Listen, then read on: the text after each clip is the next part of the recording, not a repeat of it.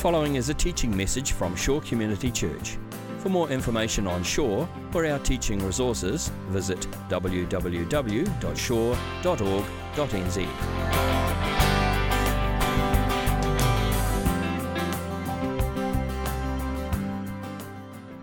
I want you to think for a minute about what you picture when I say the word God. Think about the image that comes to your mind. What do you think about when you think about God? If you think about God. Some people maybe picture God as a, as a Gandalf type figure. You know, this kind of old, wise, wizardry, sage kind of person dispensing knowledge and wisdom about life and the universe. Uh, some people picture God maybe more like a Zeus kind of character, an angry deity sitting up in heaven with a lightning bolt in his hand, ready to smite anyone who wanders outside of his will or displeases him. And some people think of God as an impersonal force, kind of like the, the power of love or the, the force of the universe, this force that's woven into the fabric of everything.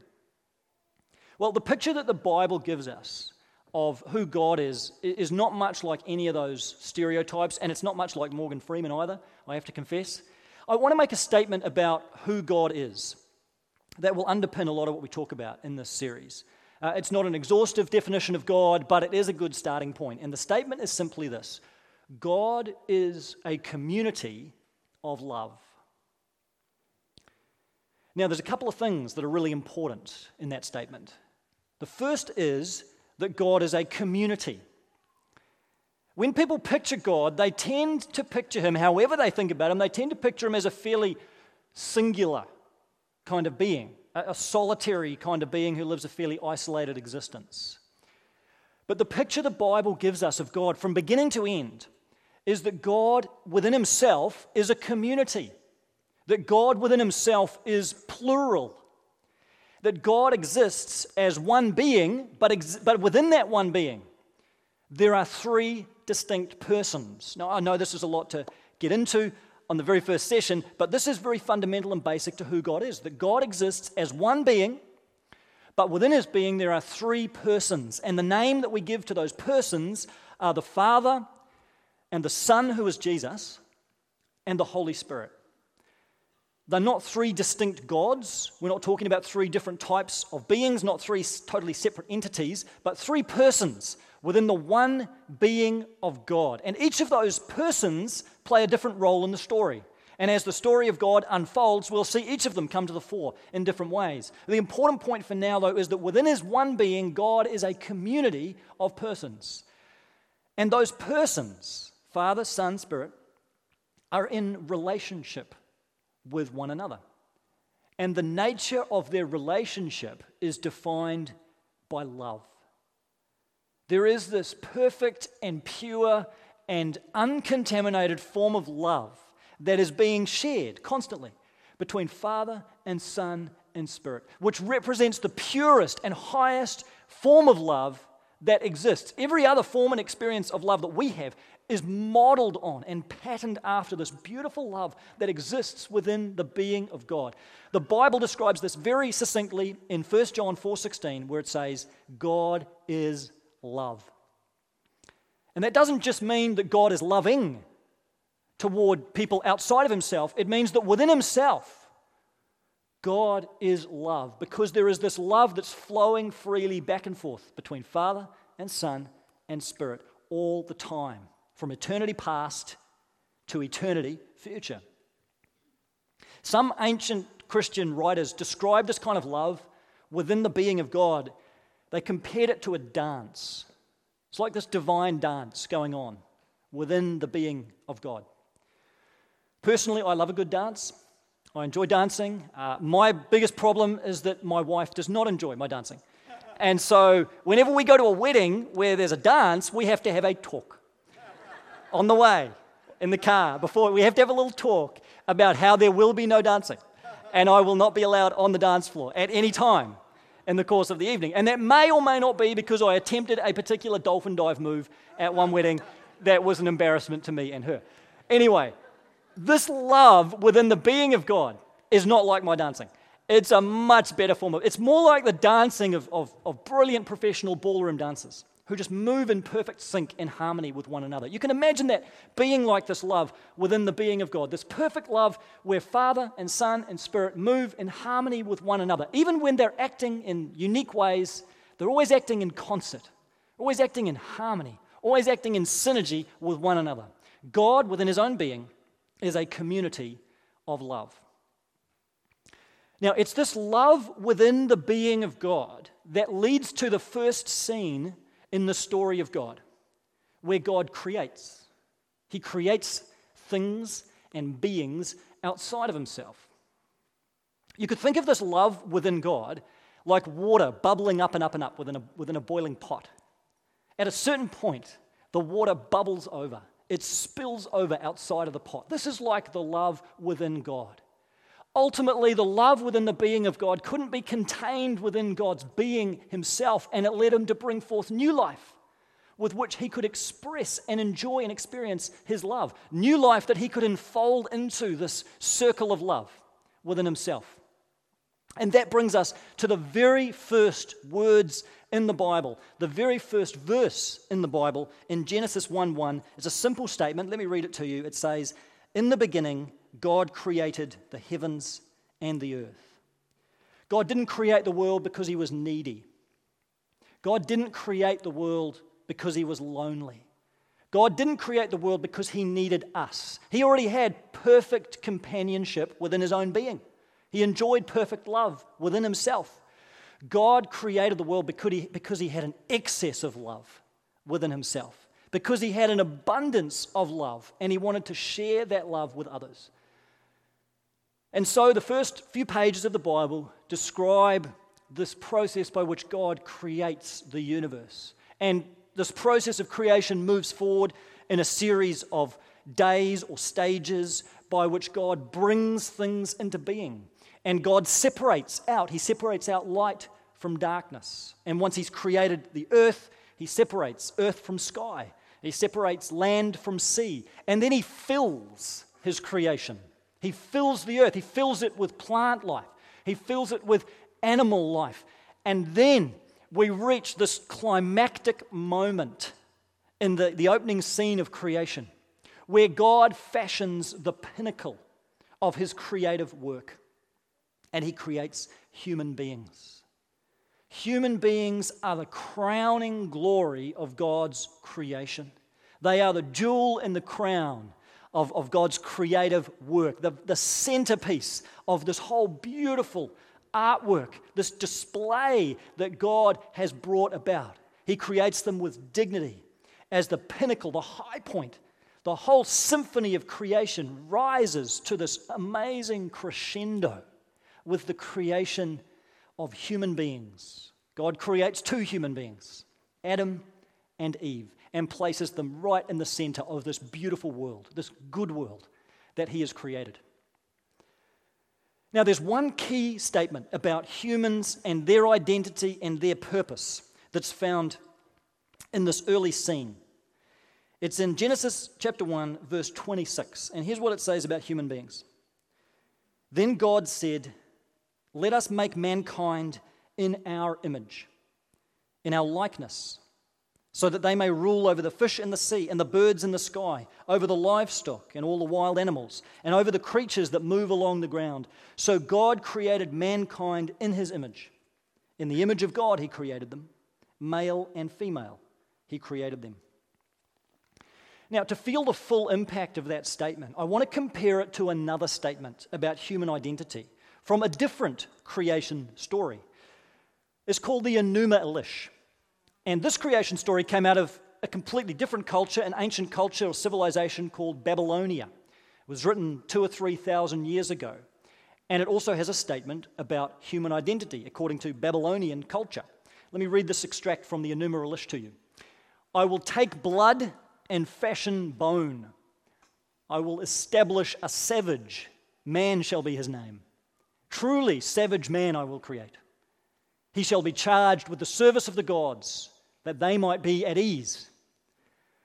So, according to the Enuma Elish, the purpose that human beings are created for is basically to be slave laborers for the gods, basically to be manual laborers for God, doing his bidding, doing whatever he wants them to do so that he can relax and chill out.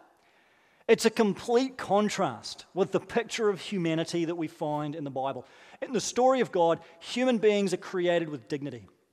They're created with value. They're created with inherent worth because God brings them forth as, as the great high point, the crowning glory of His whole creation.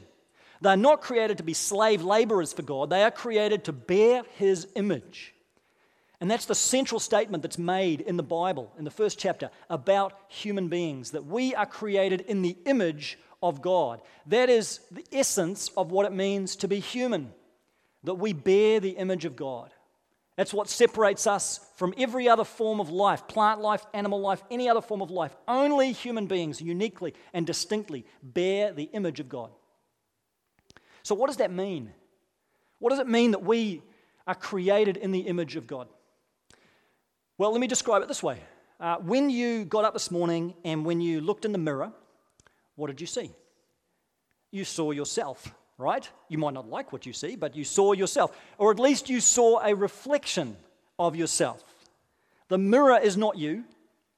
The mirror is not your, your body. The mirror gives you a fairly accurate representation of who you are. It reflects back to you your image. Now, that's similar to who we are in relation to God. Human beings are not God.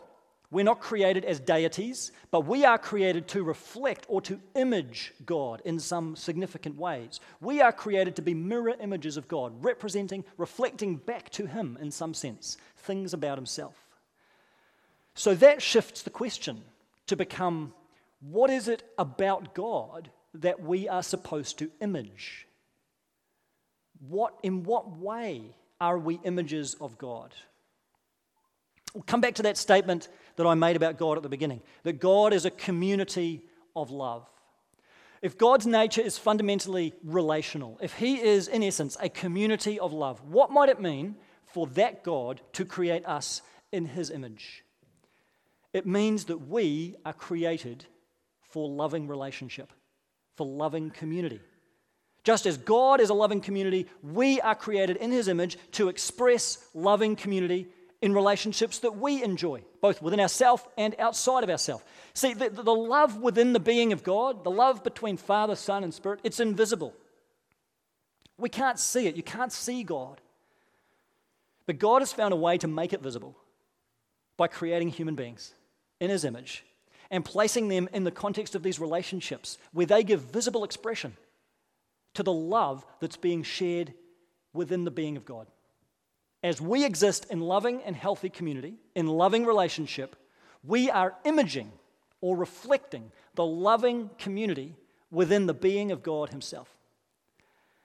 And these loving relationships that we're created to enjoy, to experience, they move in a number of different directions. I want to identify four primary relationships that make up the image of God four ways in which we are created to image God. I'll briefly explain each of these now, and then as we go through subsequent sessions, we'll see how this uh, unfolds. The first relationship that makes up the image of God is that human beings were created to have relationship with God Himself. We were created to enjoy, to experience a personal relationship with God. God didn't create human beings, place them in this, in this paradise on this earth, and just walk away. He didn't just leave them to fend for themselves, He didn't just ignore them. God created them, and then immediately He began to relate to them. And you see uh, over the first few pages of the Bible, God is conversing with human beings. He's relating to them, and the relationship is warm and it's personal and it's friendly. God brings the animals to humanity to be named. God gives human beings significant responsibility over His creation. God wants to enter into a relationship with human beings that is personal I remember as a boy, I went on holiday to my cousin's place down in Bulls. Wasn't the most exciting place to go on holiday, Bulls. And uh, while I was down there, there was one time my auntie got mad with me and told me off. And I remember getting really upset and frustrated by that and running out of the house, running down the street to this playground at the end of the road. And I wanted to talk to God. I was feeling angry, I was feeling upset. I remember just wanting to kind of let that out and talk to God. But the only way I knew how to talk to God was through the first two lines of the Lord's Prayer. That's the one that says, Our Father in heaven, hallowed be thy name. And that's all I knew. That's all I knew of that prayer. And those were the only words that I knew to try to relate to God. So I used up those lines, and then I remember just feeling so frustrated because I just had nothing else. I didn't have any other language, I didn't have any other words, and I just couldn't vent to God. And I wish that I'd known back then that I could say whatever I liked to God, that I could be free and open in the way that I related to God because He already knew exactly how I was feeling. He already knew what was going on inside of me, and I could relate to God in, a, in, a, in, a, in the way of friendship with Him. That's the kind of relationship God wants to have with us, one that is open and personal and free. It's not like the relationship that you have with your bank or your insurance company, where they send you out statements that's got your name on it, but the relationship's not particularly personal. The relationship that we were created to have with God is one that is intimate and personal, where we know God just as we are known by Him, where we are able to love God just as we are loved by Him. And that loving personal relationship with God is the central part of what it means for us to be made in the image of God as human beings. The second kind of relationship that makes up the image of God is a relationship with self. Now, that might sound a little bit strange, having a relationship with yourself, but it's actually a really important part of the image of God. One of the things that's said about human beings early on in the Bible is that they were naked, but they felt no shame. Shame is that awful feeling of being embarrassed of yourself, where you're humiliated of yourself something you've done, something you are. It's that feeling you get when you think about the thing you least like about yourself or the thing that you've done that you just hate and regret, and you just cringe. You cringe with this kind of self loathing. That's shame. It's an ugly, ugly feeling. But imagine at the beginning of the story here, human beings exist in this shame free world, in this world where there is no shame. They didn't know what that, what that meant and what that experience was. And the reason for that comes back to the first relationship their relationship with God. They were so anchored in their identity, in relationship with God, they saw themselves exactly as God saw them. Their image of themselves didn't come from another person, it didn't come from a culture, it didn't come from a particular story, it came from God. They saw themselves as God saw them. So they knew they were loved, they knew they were cherished, they knew they were chosen, they knew they were the pinnacle of God's creation, and that led to a deep, deep sense of self security and self appreciation and self worth because they were anchored in this relationship with God. They knew who they were because they knew whose they were. They belonged to God, and that gave them a healthy view of themselves. Within that view, there was no room for shame. There was no room for self loathing. There was no room for self hatred. There was no room for negative self esteem because they knew they were loved. They knew just how valued they were. They had a healthy relationship with self. They were emotionally and mentally healthy and whole, whole on the outside as well as on the inside. So God created us to have relationship with him. He created us to have relationship with self. And the third relationship that we were created in, which is part of the image of God, is a relationship with others. When God creates human beings in the story, he steps back from this good world and he says, It is very good. But there's one time in the opening scenes of the Bible where God says, It is not good. It is not good for man to be alone. At that stage, he's only created the male. And he says it's not good for man to be alone, and he creates a female as a companion for him. What is not good is human loneliness.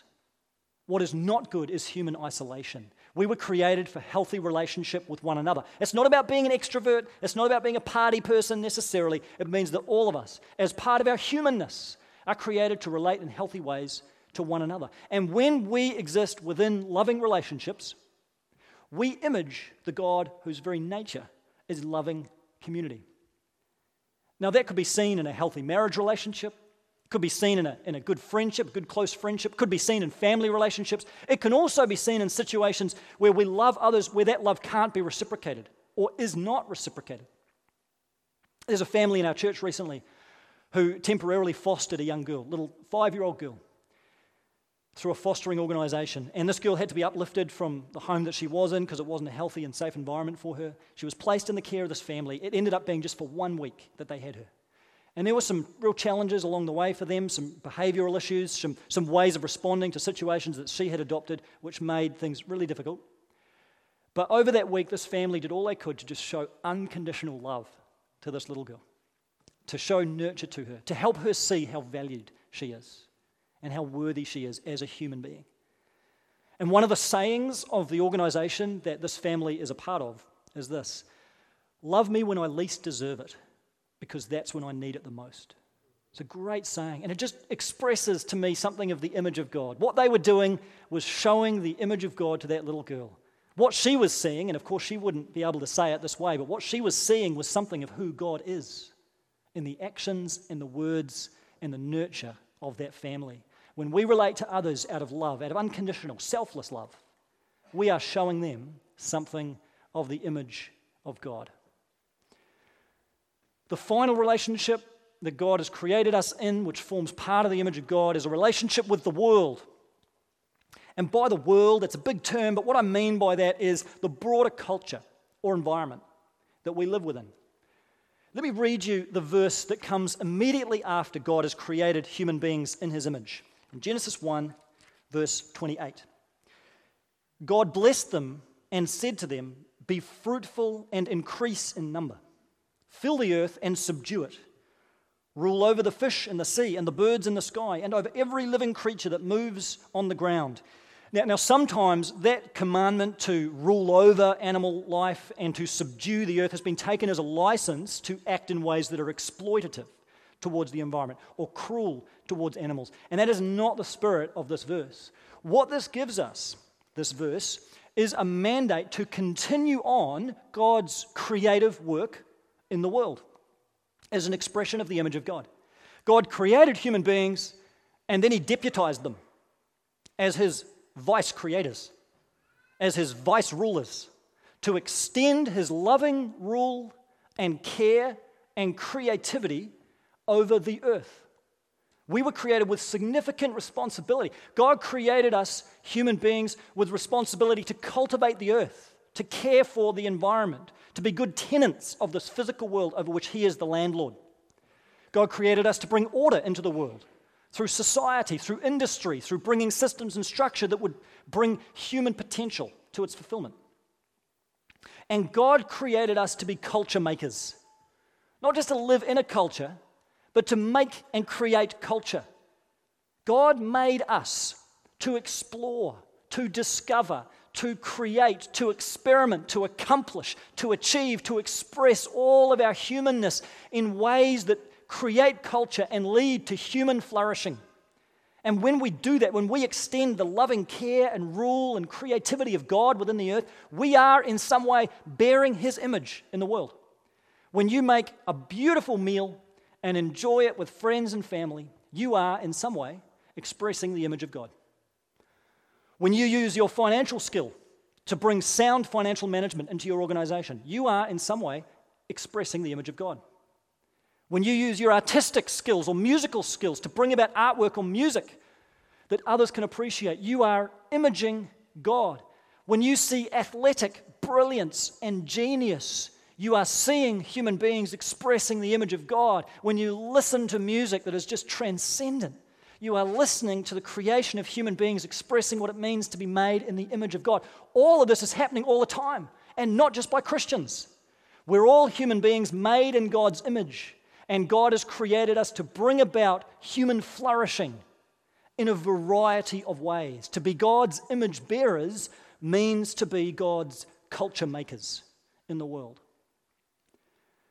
So, these four relationships are what we are created to experience and enjoy relationship with God primarily, and then relationship with self, relationship with others, and relationship with the world. The more healthy those relationships are, the stronger those relationships are, the more clearly we express and image the loving, creative community within the being of God Himself, and the more fully human we are. The theologian Irenaeus said, The glory of God is a human being fully alive. God created us to be fully alive, to be fully and completely human, to embrace our humanity. And that means living well within those four relationships with God, self, others, and the world. When God first created the world, when God first created humanity, all those relationships were working exactly as they were intended to. They were perfectly harmonious relationships at the beginning. But that pristine state of affairs did not last long. In fact, it only lasts a couple of pages in the whole Bible, and things start to go pear shaped, and those relationships become contaminated. That's the story we'll look at next week. But I want to finish today with the good beginning that God made, with a good God whose essence and nature is loving community, with a God who created the universe and made humanity as the pinnacle of his creation and with human beings made in the image of God to enjoy and to experience healthy relationship with God, with self, with others, and with the world. That's what it means to bear the image of God. That's what it is for us to be truly and fully human. This has been a teaching message from Shore Community Church.